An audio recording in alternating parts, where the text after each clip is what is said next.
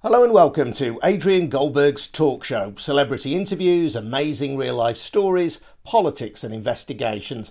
An eclectic mix, I'm sure you'll agree. But always, I hope the common thread is that these podcasts are interesting to listen to. That's the aim, anyway.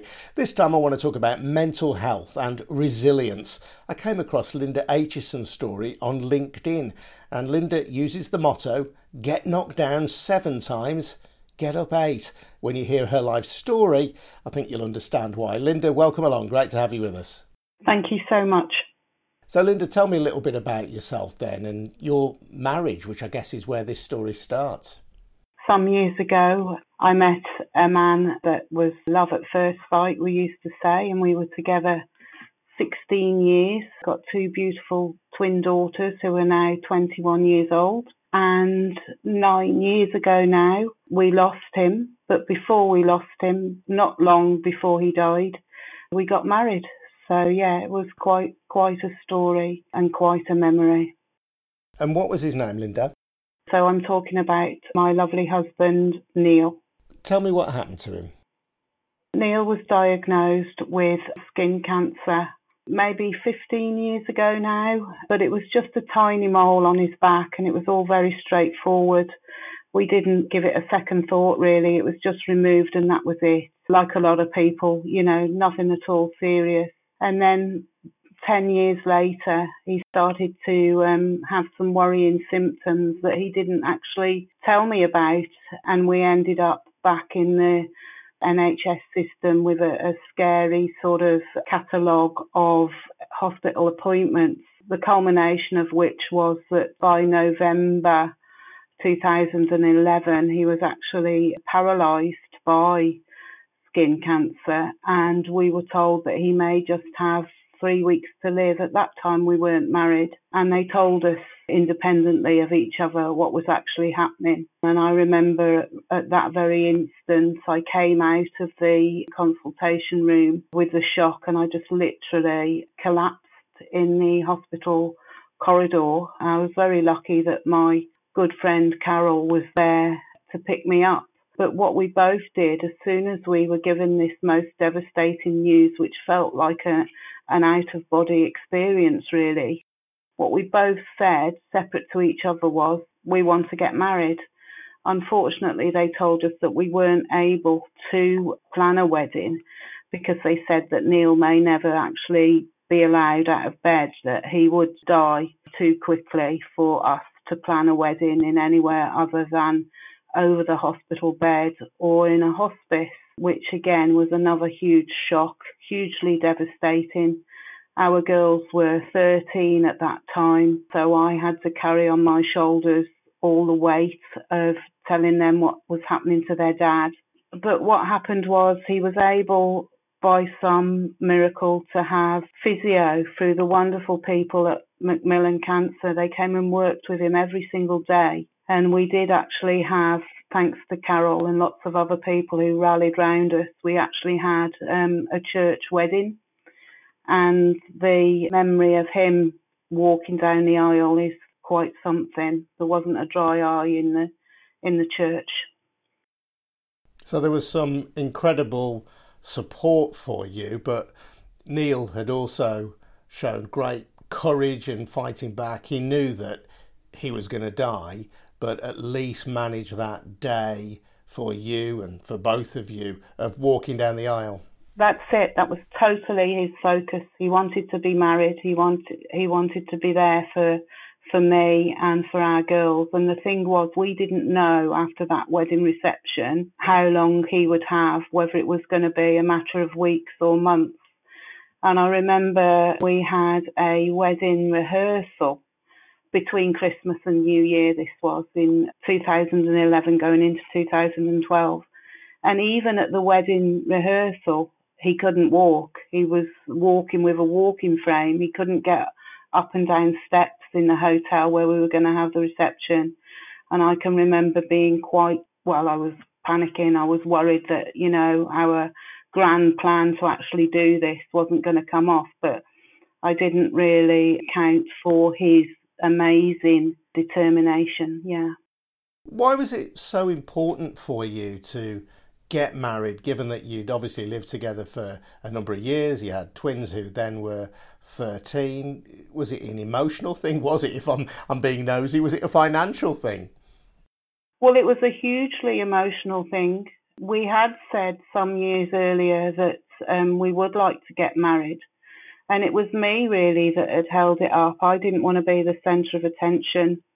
I was carrying a lot of extra weight at that time, and I didn't I didn't want to do the big wedding thing. And if I'm honest, it was pure vanity on my part that I didn't I didn't want to be a bigger, if you can put it that way. I didn't want to be a bigger bride. So we just sort of pushed it under the carpet. But I, it's a complete mystery to me why we both said at the same time, separate to each other, as soon as that news came through that he wasn't going to make it somewhere from in deep inside us, we both said we'd like to get married. And I think it was just that thing of commitment.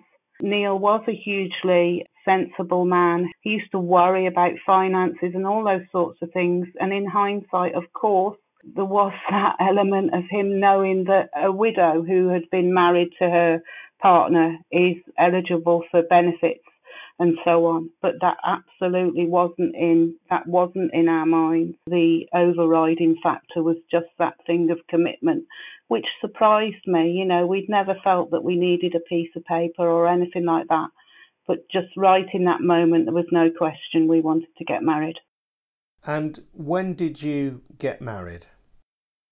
So we got married on January the 2nd, 2012, and it was my friend Carol, who was also my business partner. She pulled out all the stops and she got all of our friends together and just organised everything flowers, cake, and her lovely sister Katie helped us. And she just took everything. She didn't want us to have to worry or stress or anything about any of the arrangements. And she did it in like three weeks from, you know, when they said, it's okay, you can plan a wedding. They were still saying that perhaps we should consider doing it in, in a hospice, but both me and Neil felt that that wasn't going to be the right thing to do.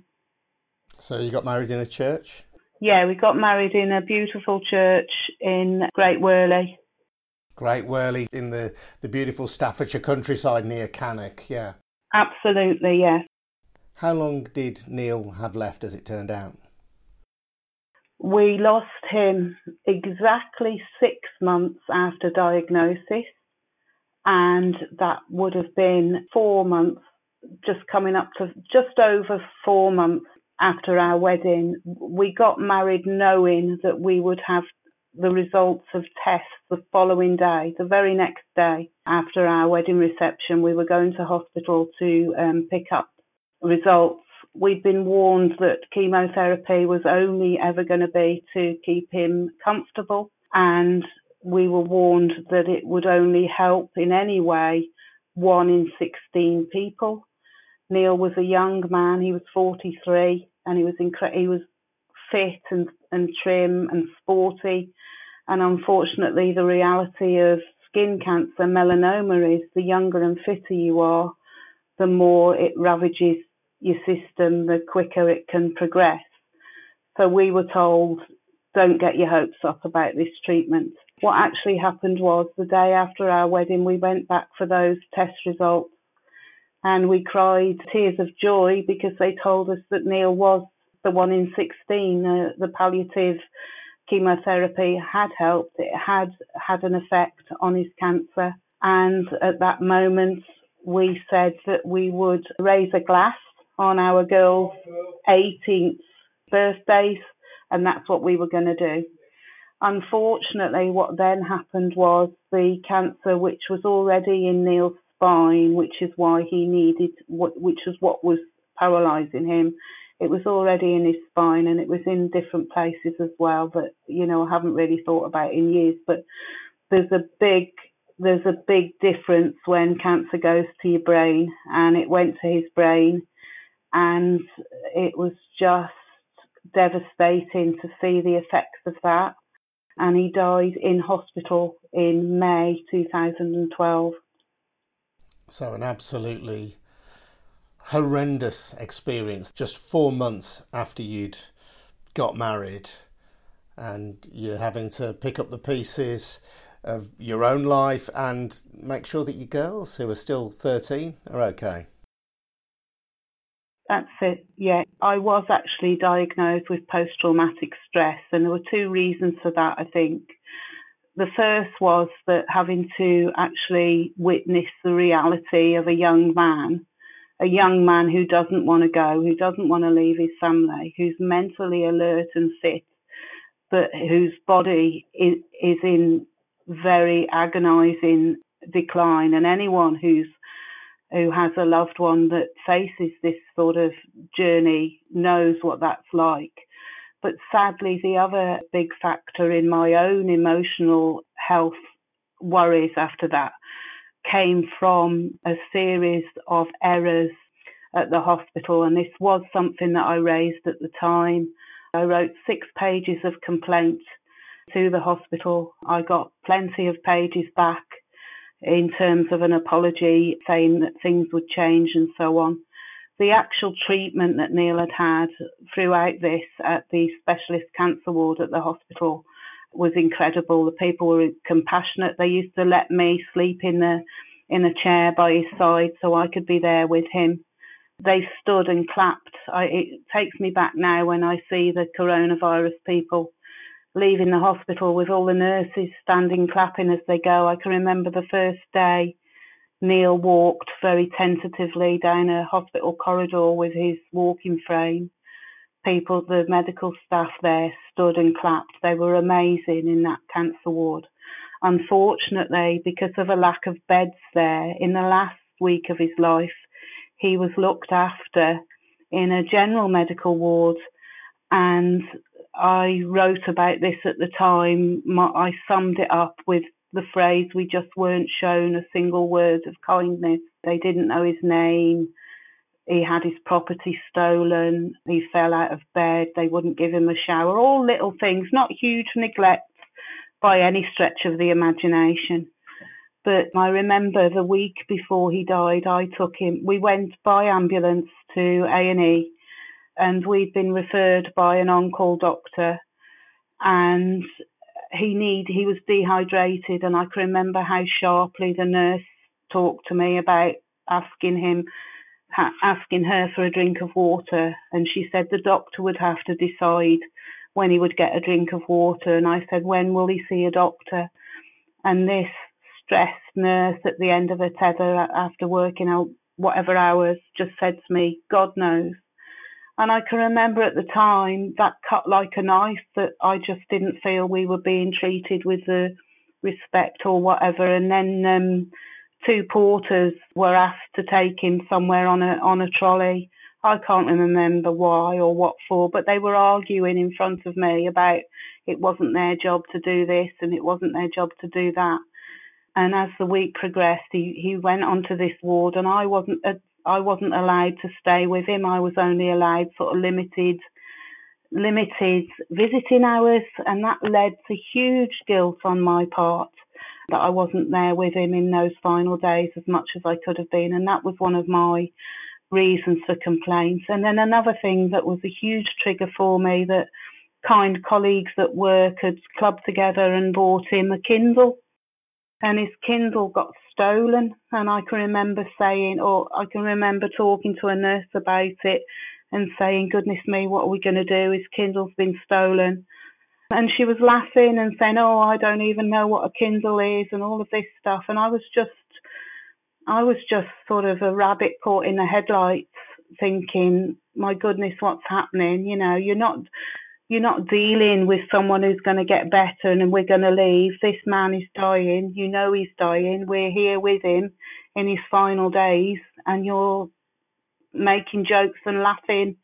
You know, they'd pull, I'd pull the um, curtains round his bed because he was in such a state, bless him, and they'd come along and they'd, in a very sort of jolly manner, open the curtains again. And I got into a bit of an argument and said, What are you doing? Can we let him have some dignity, please? He was just on a general medical ward and he was being stared at and it was just vile. I remember, you know, he fell out of bed. He fell out of bed and no, and there he was lying on the floor. I mean, because the cancer had gone to his brain, he wasn't himself. And because of that experience in the hospital, and especially I think when they refused to give him a wash uh, because they were changing shifts or whatever, me and my daughter, my 13 year old daughter, who knew her dad was going to die, had to go and give him a wash. It's all right, Linda. Just take your time. Just take your time. So yeah, that was tough. Sorry. Are you okay? It's okay. Oh, sorry. Sorry. Yeah, I'm absolutely fine. It's just, as I say, you know, that was tough. Linda, out of this terrible traumatic experience, yeah. you somehow managed to build a business with the help of your friend Carol, who you've referenced several times. So, yes. how important at that time in your life then was your best friend Carol? Carol was my sister. We felt like we were sisters. At work, at work, she was good cop, I was bad cop. We built a business. We built a team of seven. Carol was recognised as the UK's most exceptional working mum because she'd been told she'd never walk and she'd never have children. And there we were, she'd got her two beautiful boys, and we'd also got a successful business that was being recognised in Parliament for our the way we treated our staff in terms of flexible working arrangements and so on. She set up a women's networking group in Staffordshire, many of who the members of whom are still friends today. She'd been born disabled, which was a term she absolutely hated. She'd had her leg uh, amputated as a child. She never ever wasted a moment and she made me a better person just being around her because she was just so positive and lovely and bubbly and kind. And we used to joke and I would say, I'm going to sit in the office muttering and you go out and that's that's what we did. I was very sort of operational, getting my head down, doing the work, sharing stuff with the team, and Carol was an inspiration to us all. And what kind of business was it, Linda? So we started off as an editorial agency. So I'd be selling features to national newspapers and magazines, you know, real life features for the women's weeklies and for the tabloids. I did a lot of work about twins and triplets and all of that. But we realised to build that, we were also doing what I would I called commercial writing. So we were doing media relations, publicity, newsletters, marketing, all of this stuff. And we also were able, back at that time, to embrace social media. I was writing for the broadsheets about social media, which was fantastic. And Carol joined me in training people in social media, and she was absolutely brilliant. She joined me as someone who was supposed to help me with admin and just be a bit of a backup office staff. And we used to joke that she chased me around the co-op to, to get the job and all this nonsense. But actually, she developed in confidence so much and people warmed to her so much. You know, she was running the business as equally as me, if not more, because she was the one with the admin skills and the organizational skills. And we realized very quickly that companies don't go out of business because they haven't got enough work. They go out of business because they don't organize themselves properly. And Carol was absolutely the backbone of that business with all of her wonderful skills. And what happened to Carol? Carol died in 2017. She'd never smoked a day in her life, but she was diagnosed with a lung cancer and she died six weeks after that diagnosis. She was the most dignified, brave person you could ever meet. She felt terrible. What really, really upset her was going back to that hospital where we where we'd lost Neil, and she'd been with me in his final hours, holding his hand as had Katie, her sister, and my good friend who I still work with. So that was a real mental block for all of us. And I felt guilty because when somebody gets a diagnosis like that, lots of people are very, very positive and talk in these terms of battle and fighting and winning and saying stuff like cancers pick the wrong person to mess with and all of this. And I felt really guilty to be around her, to for her to know I was a reminder that things don't always go as you hope they do. What she did was she didn't want people to know how ill she was. So we kept it we kept it quiet really from clients and so on. And then I think it was 24 hours before she died, she let people know, and I was getting people to send her, you know, a flood of love on Facebook to let her know how loved she was. Um, it's three years today since she died. It seems like yesterday. So, this is the third anniversary of the death of the person who was your rock in the years after you lost your husband to cancer. She too died of cancer. Given the trauma that you suffered with Neil's loss, how did you deal with Carol's loss? Well, she died actually six weeks after my father-in-law died.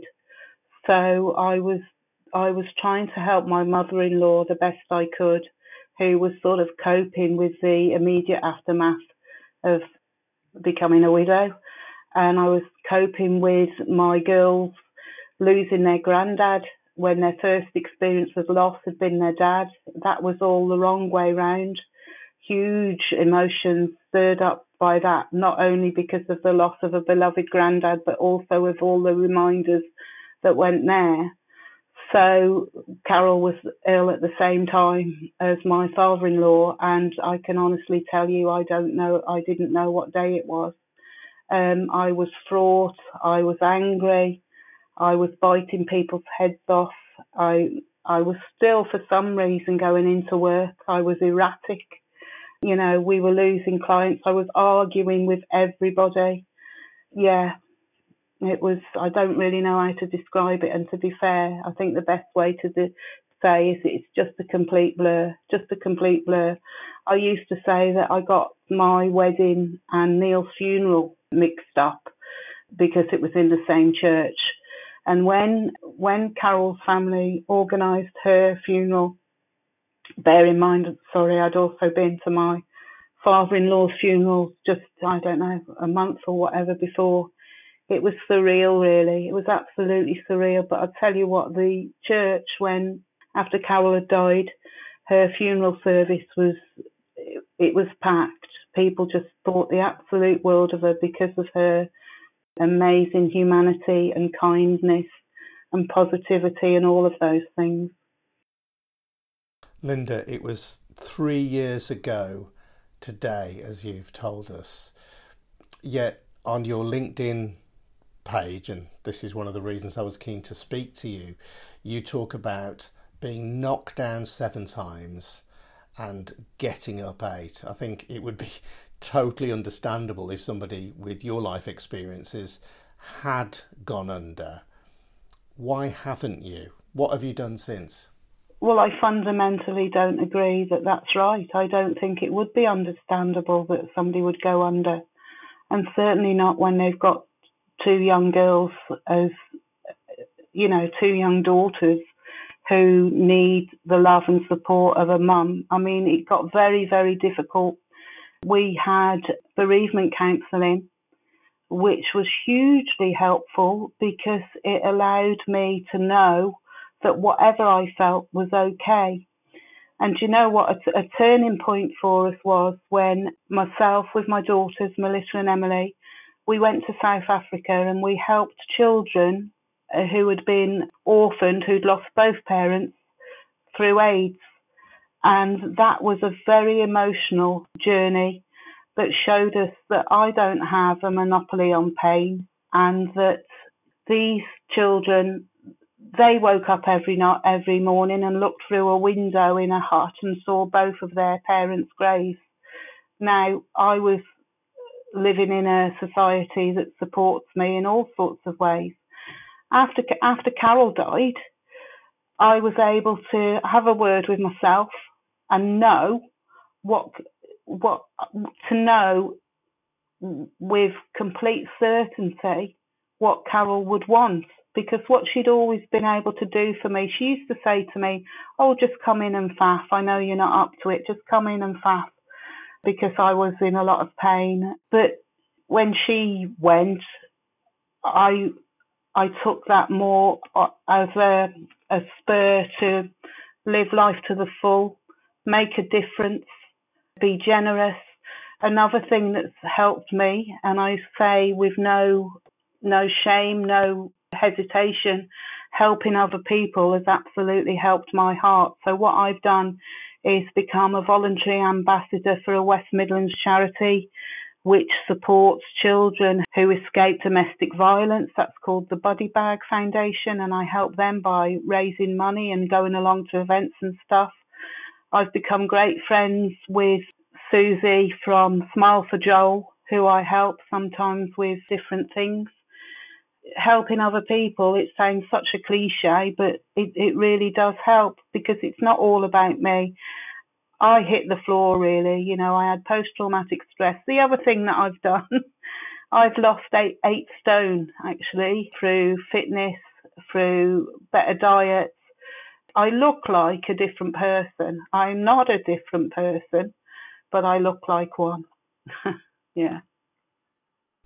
And the Susie who you referenced there, Susie Evans, who I actually know personally, Susie lost three family members in a terrorist shooting on a beach in Sousse in Tunisia. She did, and she's a real. I feel like she's a real kindred spirit. I mean, you can never compare.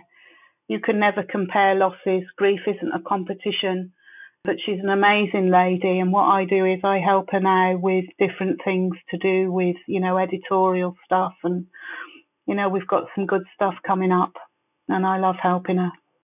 If somebody is listening to this, Linda, because one of the reasons I know that you were keen to be interviewed for this podcast was to reach out to people who perhaps may have been through bereavement or double bereavement as you've experienced, or just going through a very tough time with their mental health. If somebody's listening to this and thinking, well, I am at that bottom that you were, what would you say to them? I would say to them that please know that whatever you're feeling is okay. You should not beat yourself up for feeling so dreadful, so down, so upset, so devastated, being in so much pain that pain is allowed and you shouldn't avoid it. I think too often now we are surrounded by these messages that tell us, you know, you've got to be positive, you've got to be positive, you've got to find the positive. People say stuff to you like, oh, he's in a better place or everything happens for a reason. I know 100% how angry that makes you feel when someone says they're in a better place they're absolutely not. And I think you've just got to be kind to you and know it's okay not to be okay. But please do find help, you know, and this is important, I think.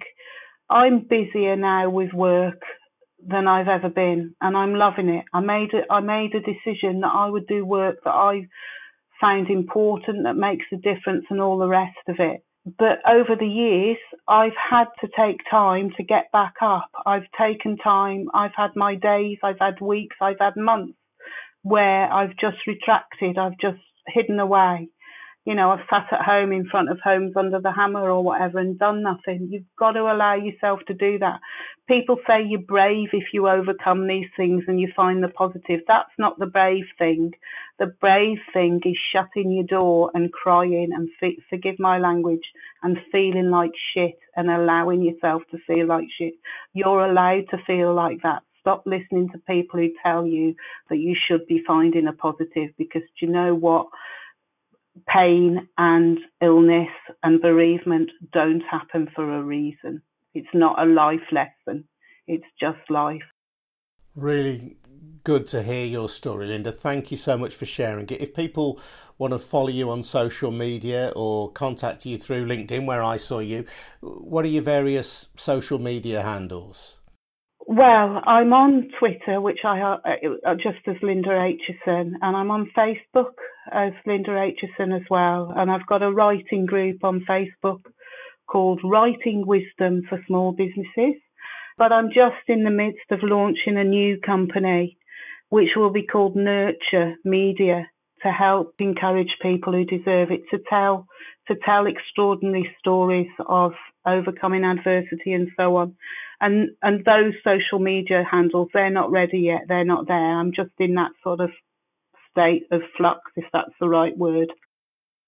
You'd be the first perfect client for Nurture Media by the sound of it. Well, yeah. I tell you what, the eight stone weight loss story has gone down well, as you can imagine, yeah.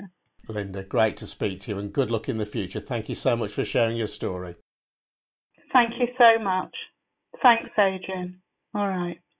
There you go. That's Linda Aitchison. And just to say, if you have enjoyed listening to this podcast, do feel free to reach out to me or to Linda or to any other organisation that might be able to help you. There are plenty out there.